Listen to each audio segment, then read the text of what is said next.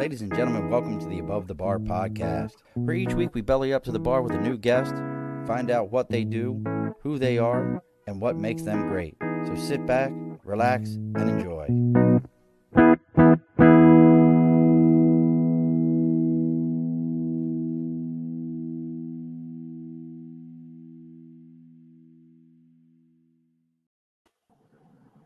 Alrighty, folks. Welcome back to the Above the Bar podcast. It's your host, Sean.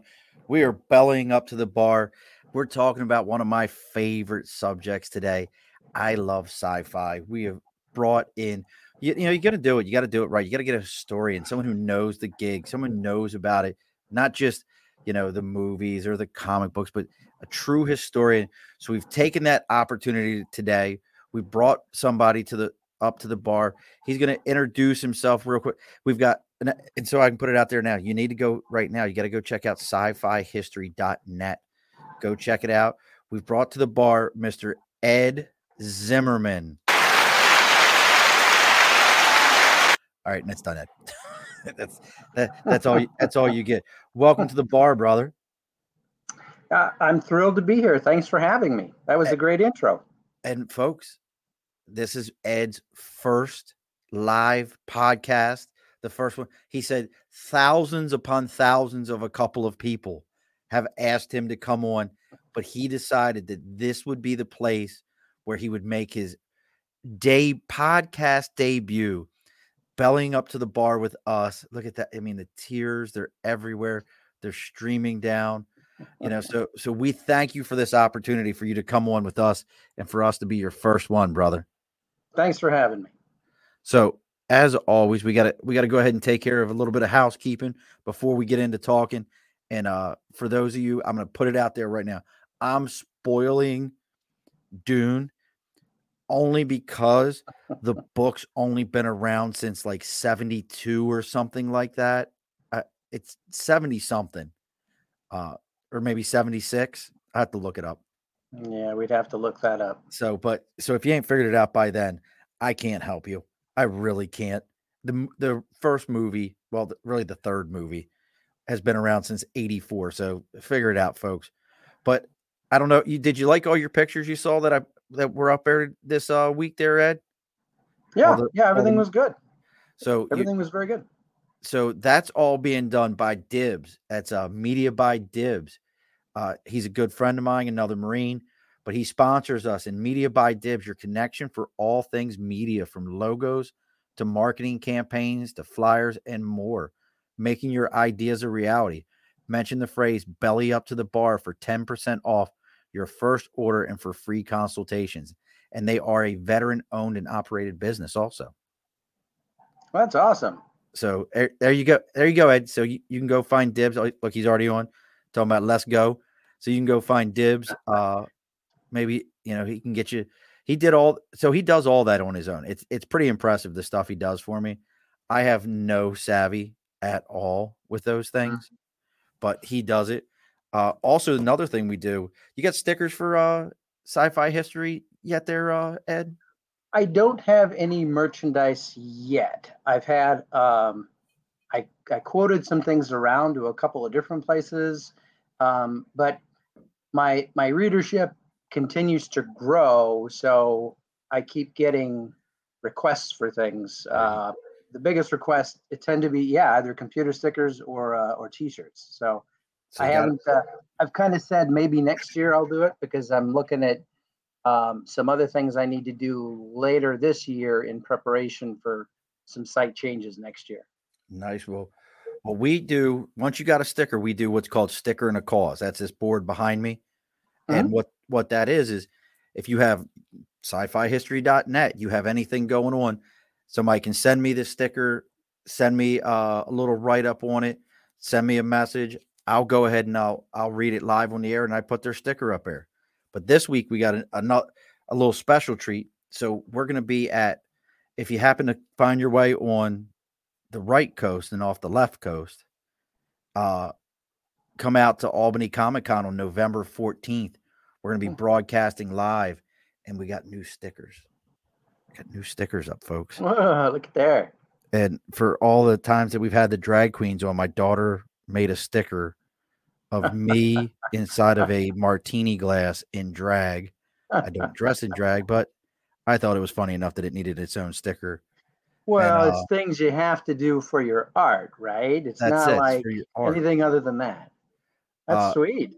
And then, and these are, you know, I will tell you, talk to Dibs. He can help make your, make your stuff for you. But I, if you're looking for stickers, I'll plug them because they were great. Sticker Mule. Sticker cool. Mule is so cheap.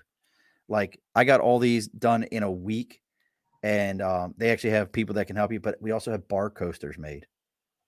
You can't oh, be at the Call the Bar podcast if you ain't got bar coasters. And yes, Dibs, I will. I will make sure that I get a good address and get those sent out to you. Huh. Yeah, you know, yeah. Sticker Mule is amazing. So there's a little bit of our housekeeping, folks. Uh, like I said, we we've got some things coming up here, November fourteenth. All that being said, all that being done, we got to get into talking sci-fi. So your site, again, check out Ed's site, sci fi history dot net. Um, going on to the site, let's start with that for a second, Ed. Mm-hmm. What all can they get out of your site? Um, wow, that's a big, big question to answer. That uh, the if you go to sci fi history dot net, the main, what I call the main page, you're going to see um, a, a traditional blog setup. And uh, what I do is I'll uh, I'll do movie reviews. I'll do um, occasionally I'll do book reviews. I'll do television show reviews, or I'll do news blurbs. Sometimes I do shout outs, uh, what I call sci-fi shout outs to other websites or other products. Or if I stumble on something on the web that I think science fiction and fantasy fans would like to see, yeah, there's there, you've got it up. My review from just earlier today. Um, I'll I'll. kind of do what I call uh, on the main page, I call them public service announcements um, or or reviews. And usually what happens, um, I'll get, um, like anybody else who's uh, doing reviews on the web, I'll have uh, production companies and uh, distribution outlets contact me. They'll want to send me their D V Ds to review. They'll want nice. to send me uh, occasionally books. I've I've shied away because there are so many outlets right now for books uh, and book reviews. I've shied away from doing uh, many of those. Instead, what I'll do is I'll encourage readers who contact me or um, swap me messages through Twitter.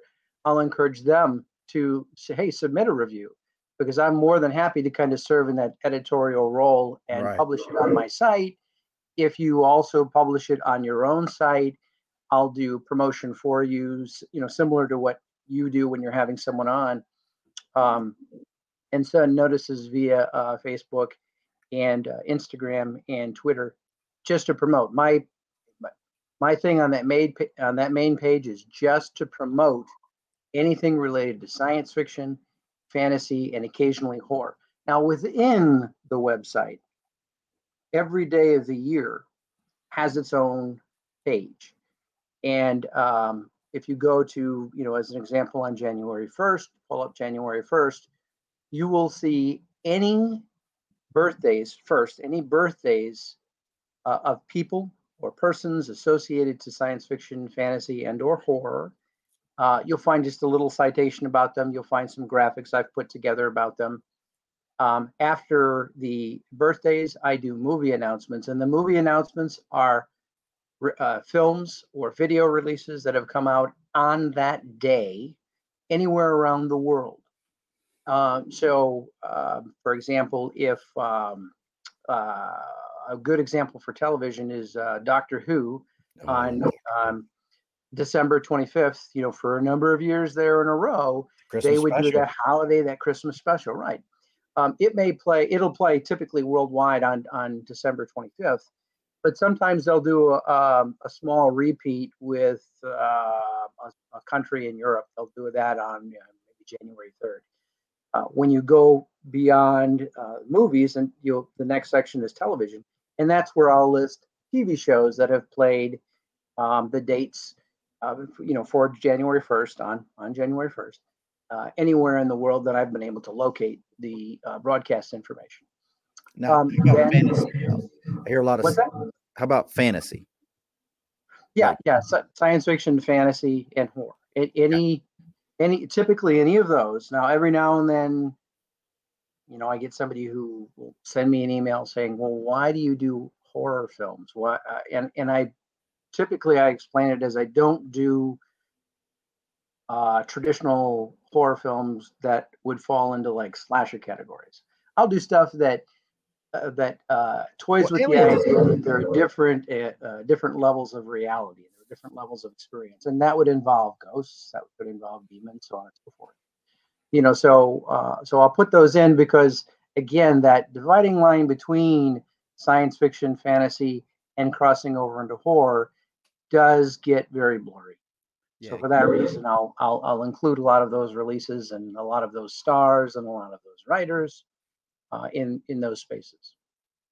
Um, I'll, again, after that, I when I can find the information, I'll uh, celebrate uh, related sci-fi, fantasy, and/or horror video games. I'll I'll, lo- uh, I'll lodge them as well, so that that way I'm kind of acknowledging their existence in the in the chronology of things.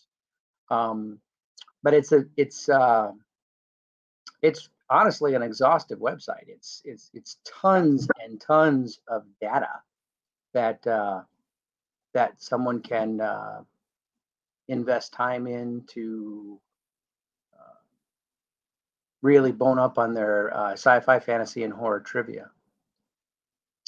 Um, I don't have any headset available here. Yeah, I'm just getting a little bit of a little bit of feedback on, on the side there, so I was just trying to see if you had any any mm-hmm. headphones there. Just didn't want to interrupt what you were saying. I just figured. Sure, I'd, sorry about that. I figured I'd throw it up in the corner. Just a little bit of feedback. So, I mean, really, it sounds like anything somebody wants to get into, uh, it's in there now. Is it? Do you have a favorite medium for sci-fi? Like, growing up as a kid, you know, you have the history of the, the ten cent war I've talked about on, on here, which is the comic book side where um, comic books were demonized for, right. you know, you couldn't, that's why like the character Mobius that's getting ready to be in the movies is the living Mobius, the living vampire, because at that time you couldn't have undead people the same way, so they made Mobius into a vampire that wasn't dead. Okay.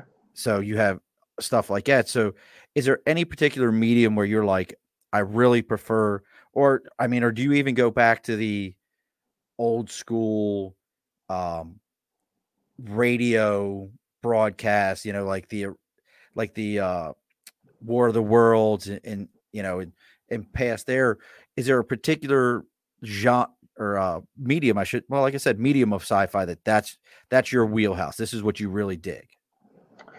Um, I'm open to any and all. You will see on my site, if you look at those individual day pages, you'll see where I've cited um, comic books that have been released.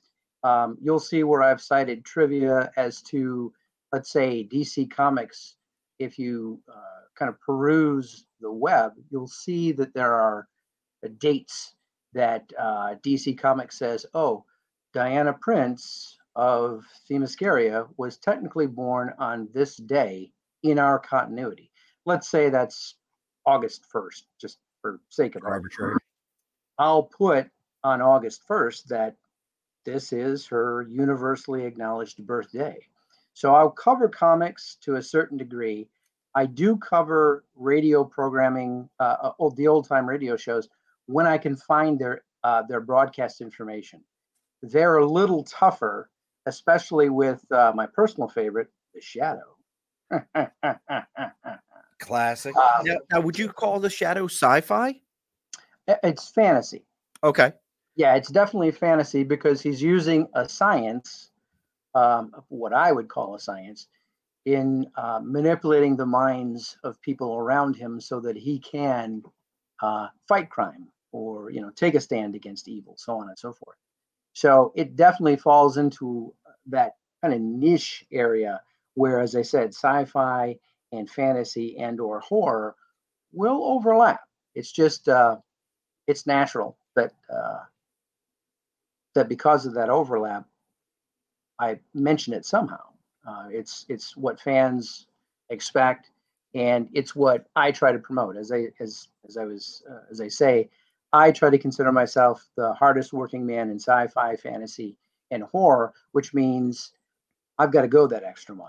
Right. You know, I've got to try and push a little bit more. Doesn't mean I like it all, because there are certainly some properties, uh, quite frankly, I can't stand. But I still list them. Wait, you, are you willing to say which one it is? Um. You know, I, I I will say I've never been very fond of the Stargate property. You know, really? The, the three different series. Of the three, um, I liked the last one, Stargate Universe, more because it seemed more relatable to me. Wow. Uh, the original Stargate and Stargate Atlantis, what I've seen of them, um, I'm actually through season two of Stargate. Um, I'm watching it now on streaming. On the weekends, I'll watch a few episodes here and there just to kind of uh, familiarize myself with it and to be able to talk about it. Um, my problem with it is largely the writing was what I call saccharine. It was just a little too sweet and cutesy. And I think because so uh, so many storylines obviously were independent, Uh, from their detached from their ongoing mythology. Yeah, they were all one shots. The, the uh, yeah, exactly. The X-Files, I think, is the only show in the history of sci-fi and fantasy that's kind of successfully navigated that short form and long form storytelling. Star Trek. Um, uh, well, yeah, Star, Star Trek, but Star Trek um, doesn't. They don't have a lot of long form stories. In in at least not in the uh, you know, Star Trek, The Next Generation, Deep Space Nine, uh, Voyager, and Enterprise. Now, the current iterations, uh, Star Trek Discovery, Star Trek Picard, um, I just, quite frankly, I think they're awful writing. Uh, awful, awfully written. A lot of people terrible. Love Picard. What's that? Picard's very popular.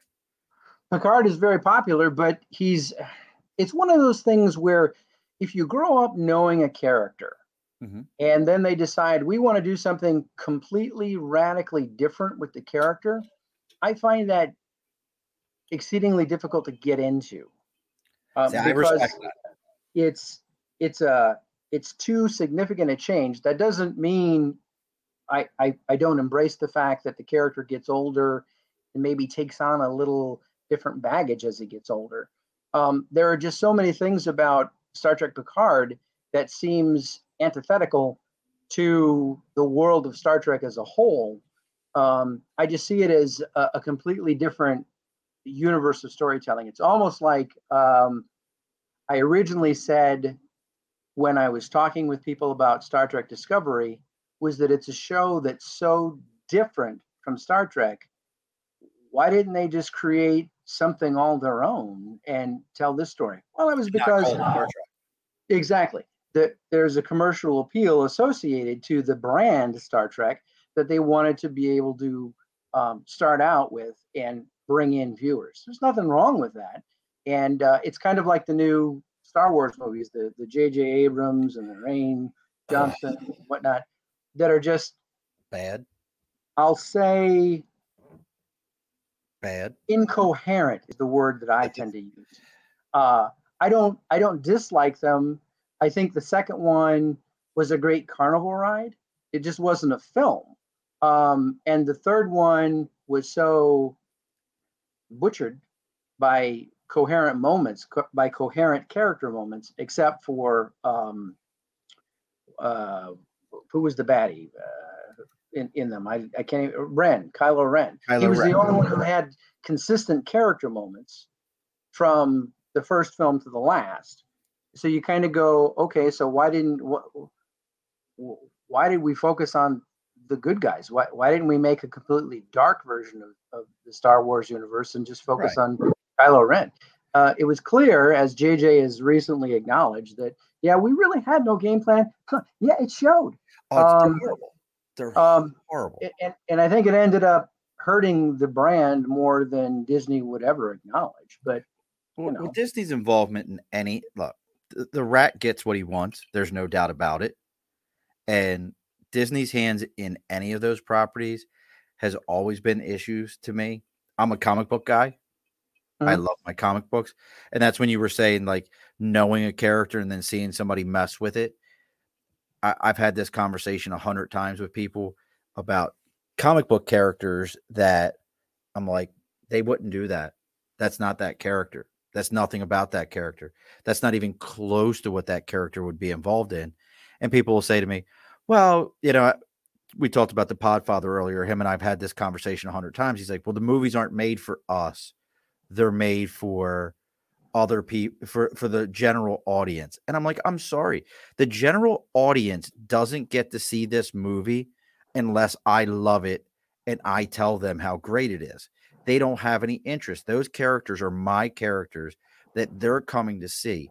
It's like, I, I, I equate that with, uh, the, the new thing in Hollywood is the ultra attractive, over the top, beautiful woman, or the guy who's, you know, got muscles on top of his muscles, like the old Popeye cartoons, who likes to tell everyone, well, I was a geek in school. I was just a geek.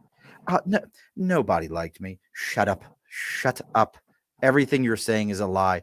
The only one of those guys that it is true is, um, what's his name that played Superman, um, most recently? Um, oh, uh, Henry Cavill. Henry Cavill. And the yeah. only reason that it's true about Henry Cavill, that he's a big gamer, is he actually almost missed the audition for Superman for that role because he was in the middle of playing a video game. And he was like, at some point where he was like, like crushing it and uh-huh. almost missed his audition completely. And he did the audition. And I think even the callback, he was like, didn't answer the phone for the callback because he was playing a video game. So I'll give you that one. But the rest of them, when it's like, uh, what the heck is her name? Uh, not Theron, but one of those like beautiful women's like, I was the geek in high school. I was and stop, yeah. stop. Yeah, I find that increasingly hard to believe. There are others though, uh, like Zachary Levi um, is clearly a comic book aficionado. Um, Ben Affleck is clearly a comic book aficionado. Um, but he wasn't Johnson for all of his claiming he's a comic book aficionado. I don't think he is. I think he had comic books that he followed. Right. So, and those kinds of things, that's where you go, I agree with you. Hey, I would rather have somebody who's at least familiar with the material because they can do some justice to what the character originally stood for, maybe what the character stands for today, and perhaps then what the studio wants to turn it into. It's that age-old story that Nicolas Cage told when uh, he wanted to do the Superman Returns movie, and you know they, they were doing shoots and whatnot just to kind of test the ideas of what they were doing. And the Warner Brother executive, um, I, I think as he relates to the story, came on the set and said, well, do we have to have Superman wearing a cape? He looks much better without the cape. And you kind of go, dude, do you even know right. this character if that's your input as an executive? I mean, I get you don't, you know, you don't have to be overly familiar with any individual superhero, but to come onto a Superman set right. and suggest, oh, the character would be much better on the screen without a cape. Um, n- no, you don't, you don't know the character. Leave the character to the people who are trying to develop an idea that's associated to the character. Don't try and come in and say, oh yeah, oh, and by the way, could we make him a woman? Um, you know, I, I I don't have any problem with Warner Brothers and J J. Abrams now saying, hey, we want to do an iteration of Superman where he's black. No problem with that, that whatsoever, exists, because in the comics, that's in there. That, there that's are, real. Right, exactly. There, there is a reason that could be done and explored on the silver screen. No problem with it whatsoever. None. But all of a sudden saying, oh, yeah, yeah, the super, Superman shouldn't be wearing a cape. Okay, no, there, there's a disassociation there. You're no longer talking about Superman. You're talking about a completely different character. Uh, he absolutely. is the cape. He one hundred percent. Is the cape. He's, a, he's the cape. He's in tights. Yeah, I'm sorry. I like the underwear on the outside. I know we don't get it anymore, but right. I like it has the a history. On the outside. It has it's, a history. It, it goes back exactly. to the old uh, carnival weightlifter guys. Ed. But that kind of goes into what I wanted to talk to you about, because there is one property I have owned in D V D, V H S, uh, digital download, and every time I, if I'm ever just sitting around and want to watch something, I will turn on David Lynch, Dune, nineteen eighty-four. Okay. Uh, the long version's almost three hours long. Um, phenomenal movie, but I almost feel like, and it kind of gets into like, do you know the property? Do you know what this is about? Is a great part of this, because that's a great example of a story where um, David Lynch took liberties with things in the original nineteen eighty-four version that were not in the book. Like, for look, spoilers, was came out in nineteen eighty-four, folks. I cannot help you if you do not know what anything about this. I will tell you to go watch it. But like, the weirding modules is not in Hebert's book. It's not part of the book. The weirding way is a martial art, and they only make reference to it in the movie one time, and that's when um, Jessica is captured by Stilgard in the cave with uh Paul. This tell you how much I, I know this movie, Ed. Uh, with Paul, and uh, she te- tells him, "You can get rid of the girl, we'll keep the boy." And when he goes to do something, she flips Stilgard around and puts a blade at his neck. And he goes, "If you can do this to the strongest of us, you're worth your weight in, in uh, ten men's water. Uh, we'll keep her." So, you know, there. But that was the only time you hear about the weirding way as a as a martial art. Mm-hmm. Um, have you ever look? And I will tell anyone: have you ever, Ed, tried to read the original Dune book by Hebert? Oh, have I? Yes, I've tried twice, and I've anytime it comes up, I explain this to people. I've That's got a rule. Try it. as there you go. As as a reader, I have a rule that says if I can, uh, if I can get over a hundred pages, then I continue and I finish the book. I've never been able to get past that hundred-page mark with Dune twice. And it's because there's obviously there's such a, a present download of information that yes. takes place in those pages. I've read some science journals um, and science books that don't even have as much information oh. in hundred pages as as I felt was being necessary for me to understand Dune. The the my two cents on on on the greater universe of Dune, because you know, as I said, I've only I've only tried to read the first one. I've thumbed through some stuff that people have passed along to me, but I've never you know invested any serious time in it.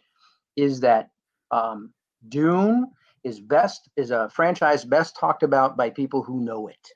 Yes, if yes. You know Dune, you can wax on for hours That's about. Incredible. The the property, the, the universe, the worlds, the families, the characters. You can go on, and because I've listened to people do this. I've got a few friends who are heavy Dune aficionados, and I've listened to them.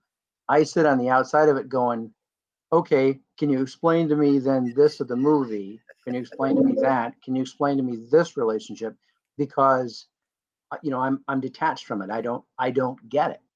Oh, it's wild. Um, Well, Frank Herbert, for those of you that are not, don't understand what Ed and I are talking about, Frank Herbert's book, Dune, in the first pretty much almost physically half of the book, he fleshes out an entire political system, planets, leadership, who they are, where they're from, why they're in the positions they're in, how they got there. He fleshes everything out, what they ate for breakfast. Oh, it's it's all there. Um and then you get into this other side of it, of the battles and the war. Uh and for those of you that are watching haven't watched the new Dune, which is phenomenal visually, probably the single most beautiful movie I have ever seen. The colors, the action, um amazing. But you should go read, and if you're a reader Reader Ed, I'll tell you, get the comic book version because it's easier to read, oh, and get okay. uh, the comic book version of House Atreides. I, yeah, I saw that there was there was. Is yeah. that a is that a prequel? It is actually about um, Duke Leto as a boy. And you remember when oh. you kept seeing the bullhead, the bullhead, and the bullfighter? Uh-huh. Uh-huh. That references his father. And okay. I'm not, that's one I won't spoil. Okay. I tell people, as you're, if you watch, I promise you, if you go read um, House Atreides, the comic book series, and and as you're reading it, you're just, you're just going to go, son of a bitch, son of a, that's what that meant. Because they actually, I was so surprised. They put a ton of information in that movie that relates to House Atreides that you wouldn't know if you didn't read it. Like it's, okay. Because it also, in House Atreides, you find out the real history of where uh, Duncan, Idaho comes from and okay. why Duncan hates the, um, and they call it, they're not, you Wait, notice they're, Fremen? No, the Harricans. They didn't call them Harkonnens. Oh, you notice Harkonnens? That in the movie? They, right. they called them the Harricans, not the Har- Harkonnens. Oh, I thought they called them the Harkonnens. Harkonnens is what they call them in David Lynch's movie. Okay. In this, in the new movie, I don't even know who the director is. They called them the Harricans. And in Villeneuve's, is the, it Villeneuve's the director of the new? Yeah, Villeneuve. Yeah. They changed it, but I, folks, I promise you, it is stunningly beautiful movie, uh-huh. and done in such a way that, and a good a person I I respect their geek knowledge. Mitchell Hat, Hatlock posted. He was like, oh, it was so boring. I needed more action. I liked the David Lynch.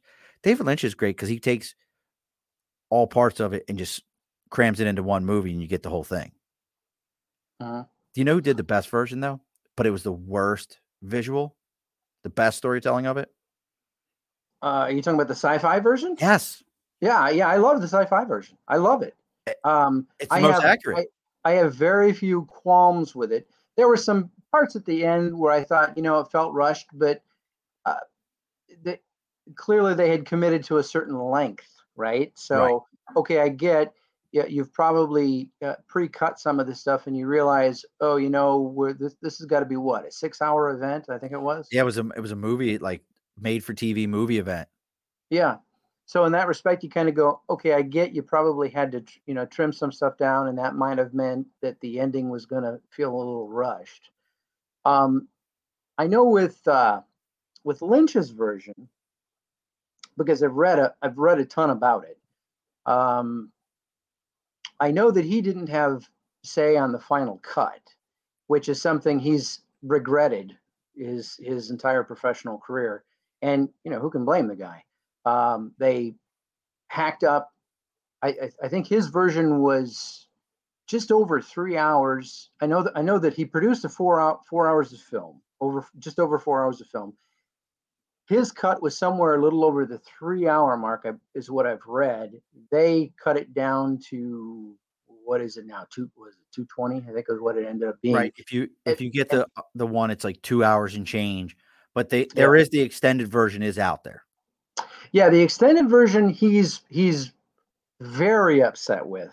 Oh, really? Um, yeah. But well, again, I'm going off of what I've read. No, but please tell me. He, he was upset with because some of the scenes they put back, uh, if I if I understood this correctly, were not. Uh, you know how a director will film something maybe three times, so that way he has three different takes that he can use. He disagreed with the choices that they made of of the cuts that were uh, reinserted into the film. Hmm. So um, you know, if you're if you're the director, if you're the one who's trying to cultivate a, a vision and do so honestly, and you realize, oh, okay, well, the way this particular scene plays out with, let's say, Paul and his mother, um, now that I see it in the grand in the greater construction of things, I realize, hey, um, it would probably work better if I soften Paul's tone in this take and let mom be the dominant character. Um, if you've made that uh, creative decision as a storyteller, and then the studio, for all intents and purposes, decides, oh, I like it better with this other one because that way we're pushing a faster pace. Um, as a storyteller, nothing will tick you off more than, some, than, than somebody else saying, well, yeah, we disagree with your choices here. So, um, though, what's the Snyder Cut? What's that? The Snyder Cut. The Snyder Cut. Justice League. Snyder Cut. Oh, yeah, yeah, exactly. It's exactly that's, that's a perfect example. You you look at the Joss Whedon butchery, oh. and then you watch what Zack Snyder had intended. That Warner Brothers said, uh-uh, no, too long, we can't do this, despite the fact that they had originally told them prepare two films, a part one and a part two, that they kind of pulled out on him last moment. Well, he clearly shot what could be two films there. So Absolutely. It's not his fault that that now went, and again, with, with the tragedy that happened in his in his life that, that took him away from working on, uh, on the, the final cut. But Uh, look, you were, the studio was perfectly happy in bringing Joss Whedon in and allowing him to reshoot stuff. And allegedly he reshot about seventy-five percent of it. Um, and then again, if you're a purist and you go and you look at what Zach did, you go, what, why wouldn't you release this? Zach's what, movie's amazing. Why, why wouldn't you give this a chance to soar the way the director intended? And Villeneuve is kind of the same way with his cut of Dune, because um, I've got problems with the Lynch one, and a lot of it relate to the way the story is told, um, with the, the constant voiceovers. Voiceovers, See, I love that voiceover. It it it has a, a the effect of pulling me out of the action. I, really, it it puts a hurdle in front of what's happening organically on the screen, because I've now got to decide, okay, wait a minute, what was the context of what he's telling me? Um, why did he feel it necessary to tell me something that I can already see for myself on the screen? Um, I'd rather see it than have it told to me. So that that's where I struggle a little bit with the with uh, the Lynch cut. Um, Villeneuve, um, his version, I agree with you one hundred percent in terms of the visuals, uh, in terms of um, the way it was, uh, the way everything was presented. It's it's it's as brilliant a film as quite possibly we'll see in our lifetime. You get in composition. These, Ed, Ed, this is in composition. I agree in composition. I've got problems with how he dissects some of the characters and and. and some of the casting choices, but those are the things I think you, any of us might have with any film we see. Right. You know, um, uh, Oscar Isaac's, I just, I don't know. I, but my honest opinion after watching it was, he was way too young for, uh, for me to buy into him being, you know, one of these galactic rulers of, of, of this universe. I just, I didn't believe it. Um, The Timothy Chalamet, I think is how it's pronounced. Yeah, he was fine, but you know the real, uh, the real meat of of Paul's growth as a character, we didn't see any of that stuff. Hey, cats, daddy's on the internet. uh, we'll get my cats; they can have a whole conversation together. Your cat would be busy. I got nine. I have two. Yeah, all my all mine are rescues that were strays and and. I've got one who just pretty much hangs up here on the couch, and and the others just. They, I, I want. I want to go back to to the Lynch for a second. So, yeah, and I actually missed the um, thought dialogue, the overlays in the movie. Mm-hmm. Uh, perfect example is the scene, and if you guys haven't seen this, I'll tell you. So the director of the The new one. His name again is Villeneuve. Villeneuve. Villeneuve. Villeneuve. I've Villeneuve, heard it different Villeneuve, ways. But yeah. Villeneuve. Like Villeneuve. Mm-hmm. I give him high five credit for taking from the David Lynch some scenes that are almost word for word. Mm-hmm. He has scenes like perfect example, and this is where I was thinking about when you were talking about the overlaying voice stuff, and I really want to dive into that for a second.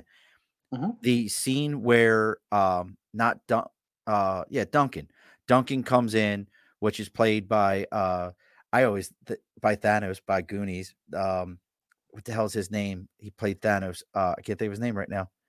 I'm so horrible with this. Oh, we talking about uh, Aquaman?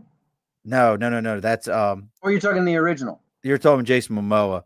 The, yeah, he, yeah. Uh, he plays. Um, he played Thanos. God, I don't know why my brain isn't working. Oh, Jason Brolin. Thank you, Jason. Or, or James, J- James. James Brolin. Brolin. James Brolin. Yeah. Yes, folks. Two grown men trying to remember another man's name. We can't do this shit. And we like this stuff. Uh, but James Brolin walks in and he plays Duncan, and he looks at him and he goes, "You know, it's time. It's time for training." He's like, and as soon as he starts talking, he's like, "I'm not in the mood." That's directly from the movie. And then the the David Lynch, and then they start fighting, and he's like, I would have bled, I would at least gave you a good scar. He repeats that. It's almost word for word. Uh-huh. There's many scenes, but what was missing that I really wanted to see was when he walks in and, and Duncan goes, "You had your back to the door. Uh, a Harkonnen uh, spy could have come in here." And he says, "I knew your steps as you were walking down the hall." And he goes, I, he goes, "Those could have been mimicked." In the original, there's a voice overlay, and it's actually, um, I can't think of his name. He's the, the military genius. And he makes the comment to him, and he goes, um, he, you hear him over the overlay go, "I think he would have." And those little thoughts like that, I was missing that. Hmm. I really was, like, because I felt like it gave the characters a little more, as they were all interacting with each other, you kind of had a feeling of, what are they thinking when this person says that? So from seeing the original, I was waiting for their thoughts on when somebody made a comment. Okay. So that was, that's, so I, I find that interesting. Like you mm. took it as a distraction. I took it as more information about what the character's history was, or, or mm. what they felt about it, what was happening during a scene. Because if we read a book, in the book, you'll have the dialogue, and then you'll have some section where it'll say, and Jones thought about this, and Smith thought about that. Right. We got those thoughts. Right. Well, and that's, that's the fundamental difference between telling your story as a novel and telling your story visually. Visually, you've got a much broader uh, bag of tricks you can pull from. You've got technique, you've got screen techniques, you've got crossovers, you've got wipes, you've got split screens, you've got narration that you can add, you've got music, so on and so forth. When you're reading a novel, it's just it's just you and, and, and the author, uh, especially in the best books. It's him, it's him or her, the author, telling you directly, the reader, everything he wants, he or she wants you to know about this particular scene. That's a huge difference between the book and the film, which is why I've always said films are inferior stories from the novels. That doesn't mean they're bad. That just means it's not a, it's not a personal experience. It's it it's uh, it's a completely different form of um, communication. Uh, interpersonally, uh, a book is uh, is touching you. It's it's it's it's connecting with you on so many levels. A film, it's a communal experience. It's everybody in the room. It's everybody in the theater. It's not just you. And so, I those things that I may find distracting, you find encouragement from them. That's just you know, that. That's it's that's interesting. Why, that's part of why I, I write reviews, is that my whole point in in penning a review is to tell you what my experience with it was about.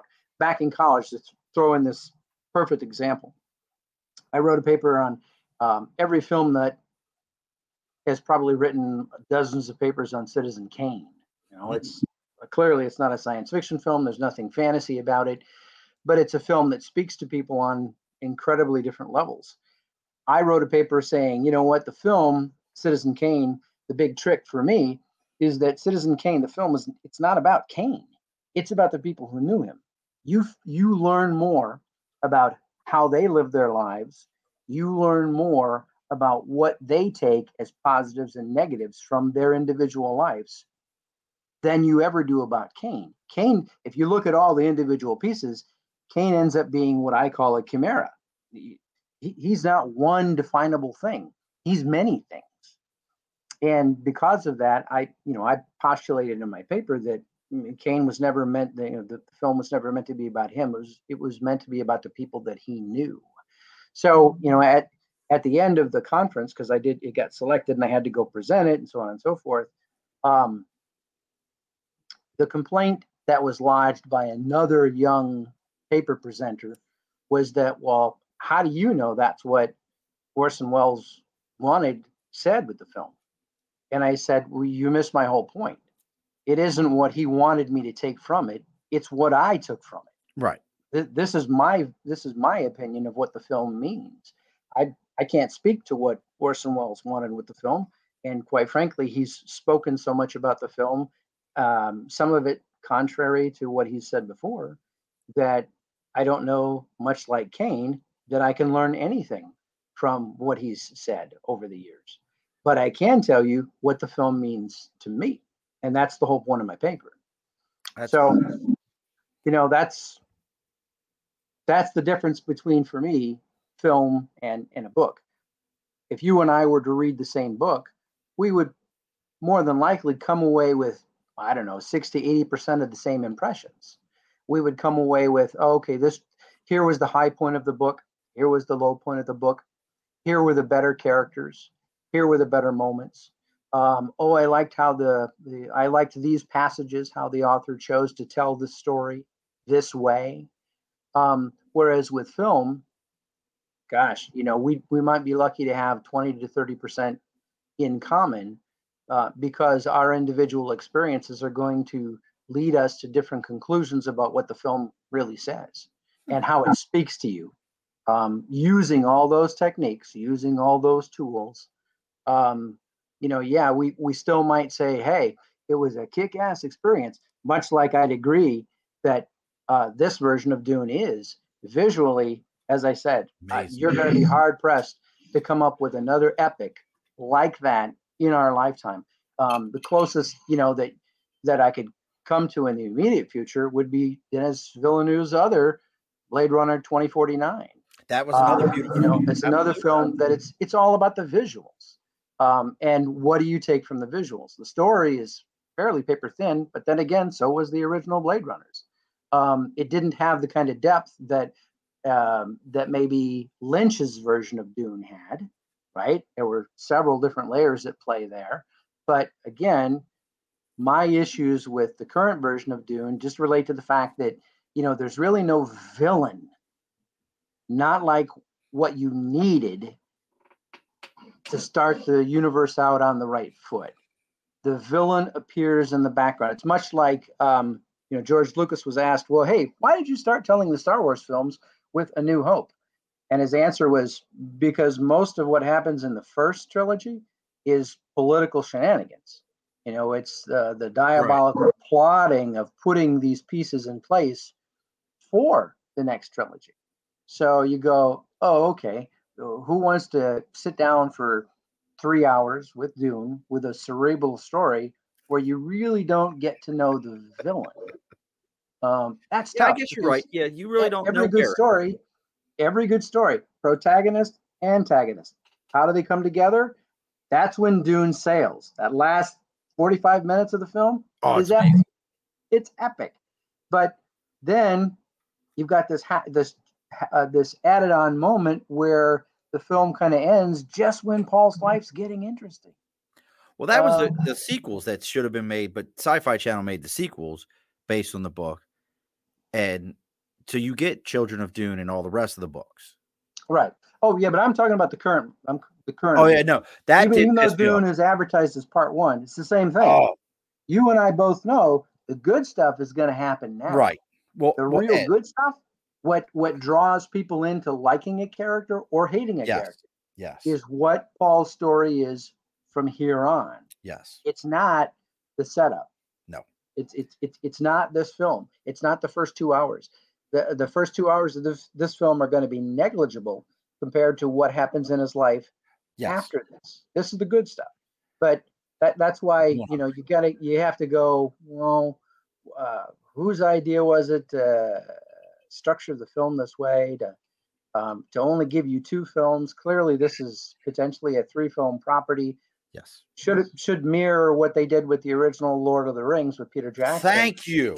But you know, unfortunately, um, I guess Warner Brothers just didn't didn't think that was the way to go. I, I've said that so many times after I watched this, and then I found out that it was it was going to be other parts. I was like, did you not take a book page out of Peter Jackson's book and go, yeah. if we're going to do this, we film the whole thing. Every right. movie, they all have a stopping point and we put them in the can and we release them later. Nobody's aged. Nobody quits. Nobody dies. Nobody changed lives. Nobody turns around and says, well, I don't want to be in the movie anymore, so I've got to change actors, which really won't work because you've got somebody else. Peter Jackson was a genius at that. Everybody thought he was a madman. How can you do this? But the, it shows that it was the right move to make. And if you're going to make an epic trilogy of a long form story like this, you have to do it this way. You have no other choice. This is the only right way to do it. And they just re- released, what was it, yesterday? They've greenlit the second movie. Yeah. But yeah, again, so you you greenlit the second movie. Why not just, if you're going to do three parts, I don't know, Ed, maybe you, you do. You're well more informed than I, do, I am. Why not just do them all and get it done?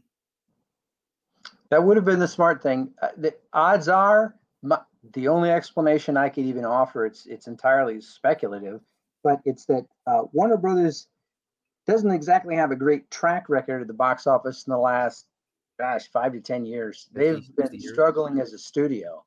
And um, I think some of the, the decisions they've made on films that they thought were going to be big uh, were not anywhere remotely um, producing the box office they had anticipated. And so they might have been a little gun shy when they said, hey, here's this, here's this, let's face it, here's this hard sci-fi property. Absolutely. That um, doesn't exactly have a great track record at being adapted for mass consumption. And um, hey, we've got this great director. He's got a, a, a pretty solid cast he wants to bring in. It's going to be expensive. I think they were gun shy and said, okay, let's do one and see how it does. Now, on a property like Dune, you can't go halfway. That's why I said, I'm going to read one hundred pages of a book. If I can't get into it in one hundred pages, I realize this book probably doesn't speak to me on a level that I want to continue with it. Right? It's, we're human. We're, that's just how we are. Um, a property like Dune, if you're going to go half-ass and hope, hope that the returns on the first one warrant greenlighting the second one, all I can say is thank goodness it did, because now the story can get really good. The only problem I have with anything the director has said about part two is he's he's on record in an interview as saying it's going to be Zendaya, that the actress who who plays uh, the love interest. Right. Yeah, it's going to be her film. The second and, one? Yeah, and you kind of go, okay. She was hold, never that important. Yeah, hold the phone. She's she's essentially a love interest. She's a catalyst for Paul to kind of make a change in his life. But to say that part two is going to be all about her, okay, so then there's going to be three. How many parts are they going to are you going to film if you're going to give her what essentially could end up be a, a whole film hers? And why? You're going to have to make up all kinds of content yeah. to now, justify. Is Hebert's son involved? Is Hebert's son involved? Do you know? Uh, I uh, that I don't know. Because he wrote. He's talk about a genius. He took dad's stories and he's been writing. There's a lot more than the original three books. His son has, oh, written, yeah. Yeah. has written books about the story. That's where House Atreides comes from. His son wrote House Atreides and gives you that backstory. Um, it, all we can say, and I, I think if you haven't figured it out, Ed and I both give this a, you need to go watch it. Go enjoy this. It is the ending. I will tell you, it's a very... Like they, it's a ending where you go, son of a bitch, I needed more. Yeah, it's, it's it's just a it's it's a weird break, right? It does it doesn't uh, fit. Again, when when when you look at um, take any take any film that's more than one part or any saga, whether it be Star Wars, Lord of the Rings, take even Back to the Future, um, you know, because that was that was three films. Granted, it wasn't planned out that way. It was planned as one, and then two and three. But the point is, when you when you experience those films individually, you go, oh, okay, that's this is a natural stopping point. Right. Because what happens next is going to propel that film and these characters into that unique and new set of circumstances. This one ends and you're like, okay, is there is there going to be an after the credits scene? Uh, right. Is there going to be something that kind of gives me a hint of where they're going with this? Because you know, I don't, that that's why I won't I won't spoil that for anybody who hasn't seen it. But I agree with you wholeheartedly. It's the kind of film that even if you figure it was, uh, even if you reach the decision it was a failure. I, we, you and I were two different people. We could like the same films. We could like different films. Even if you think this film is a failure, you can't tell me it wasn't worth watching. Absolutely. Because the visuals are amazing. Yeah, I understand. You might have had some problems with some characters, and you might have said, "Hey, couldn't couldn't the Aquaman guy been in here longer?" Yeah, it would have been. It would have, it would have been great. But you know what? That's not the story. The story is this. I love and that you call Jason Momoa the Aquaman guy. Yeah, yeah. Can't the Aquaman hang around? Can he take Did his shirt off to the ladies? On the desert? Oh, I didn't realize that we had Aquaman on a desert planet. Yeah, that was the I first thing I thought that. was, "Holy crud! He's going from the oceans." And you can't get any drier than than Dune. You notice his beard, his beard was shaved. Yeah, he had three different facial hairs. He had yeah, the he, long one, then mm-hmm. he had this kind of groomed one, and then he had none. Yeah, that was like all part of it. That was actually a big thing before the movie was uh, the fact that Jason Momoa shaved his facial hair for this, because that's like kind of his signature thing. He's also yeah. in, uh, and we could, and I love talking to other people who love sci-fi like I do. And we could break down sci-fi versus fantasy versus, you know, sci-fi horror. Like when you said you did horror, anyone who doesn't understand, like the movie Aliens is a sci-fi horror film. It is not just a sci-fi film. Right. Um, yeah.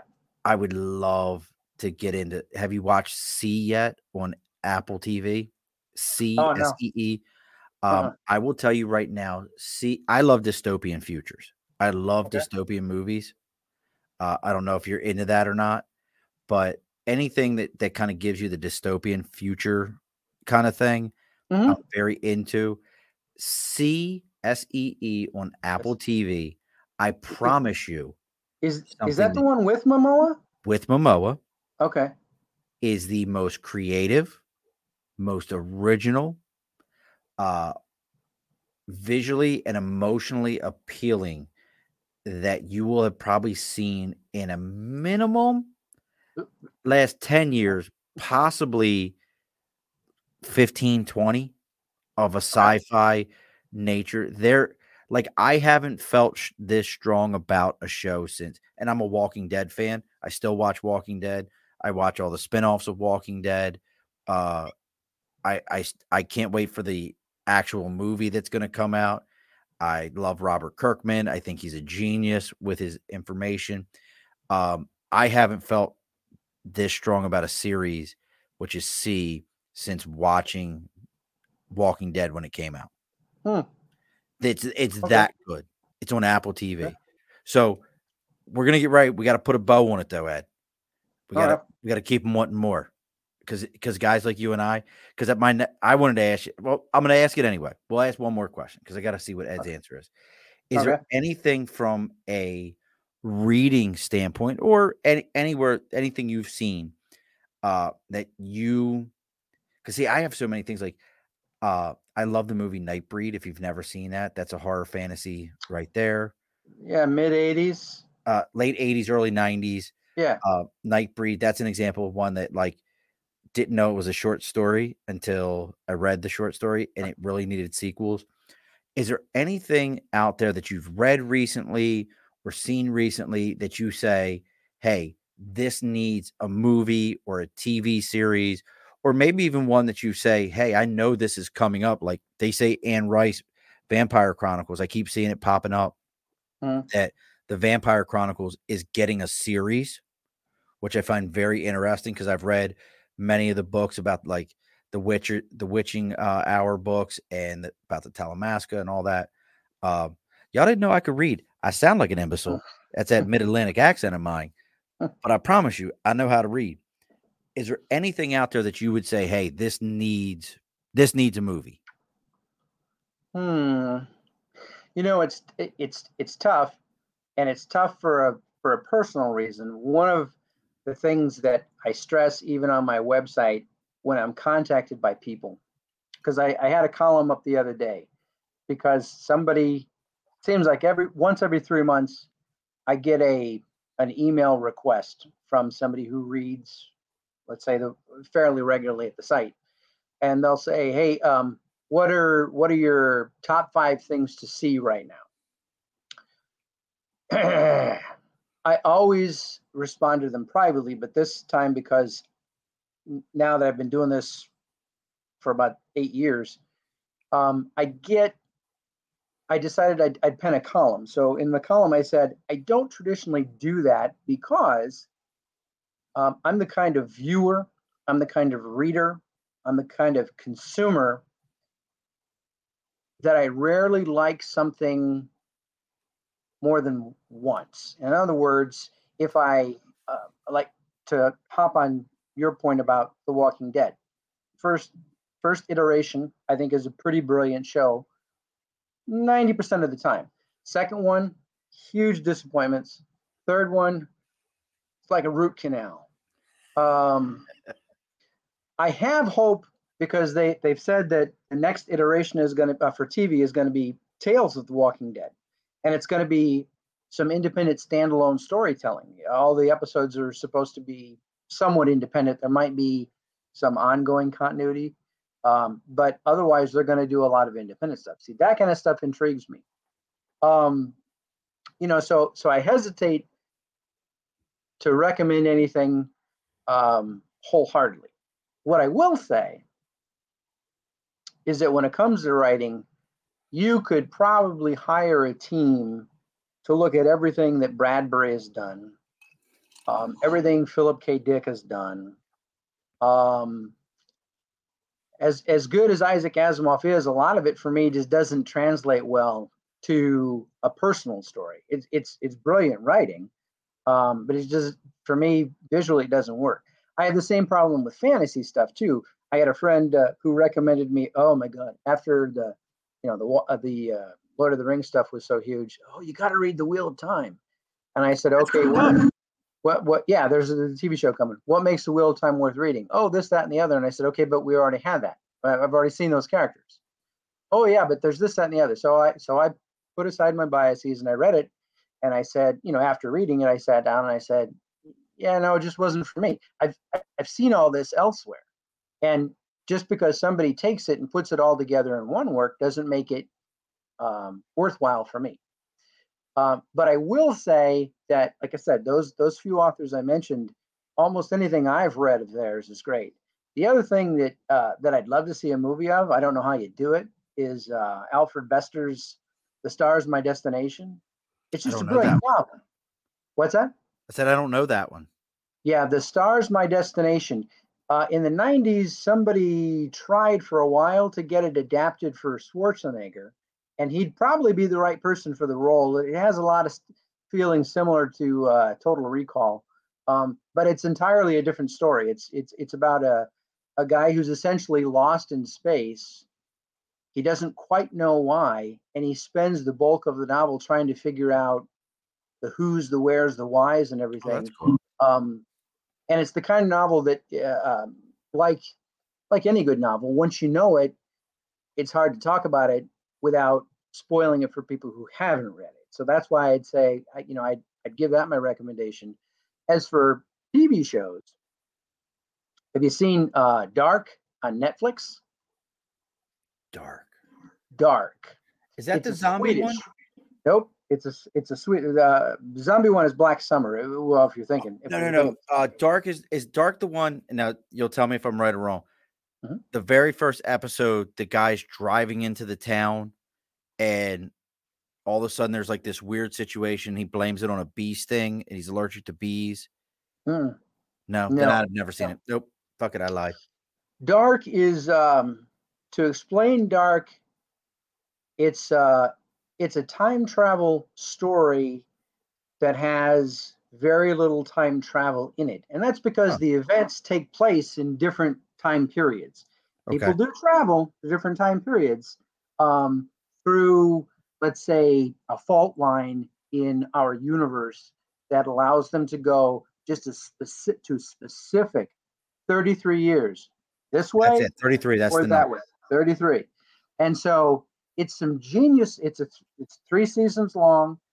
Seasons one and two are about as brilliant sci-fi fantasy really? storytelling has ever been done. Season three, and this is why this is where I, I lose a lot of fans on my website, and I go, season three, it was just garbage. It was, they had the right idea. They knew how they wanted it to end, but it seemed like they came up with a, let's call it a two-hour movie idea to end the series successfully, and then sp- spread it out for maybe eight or nine or ten episodes.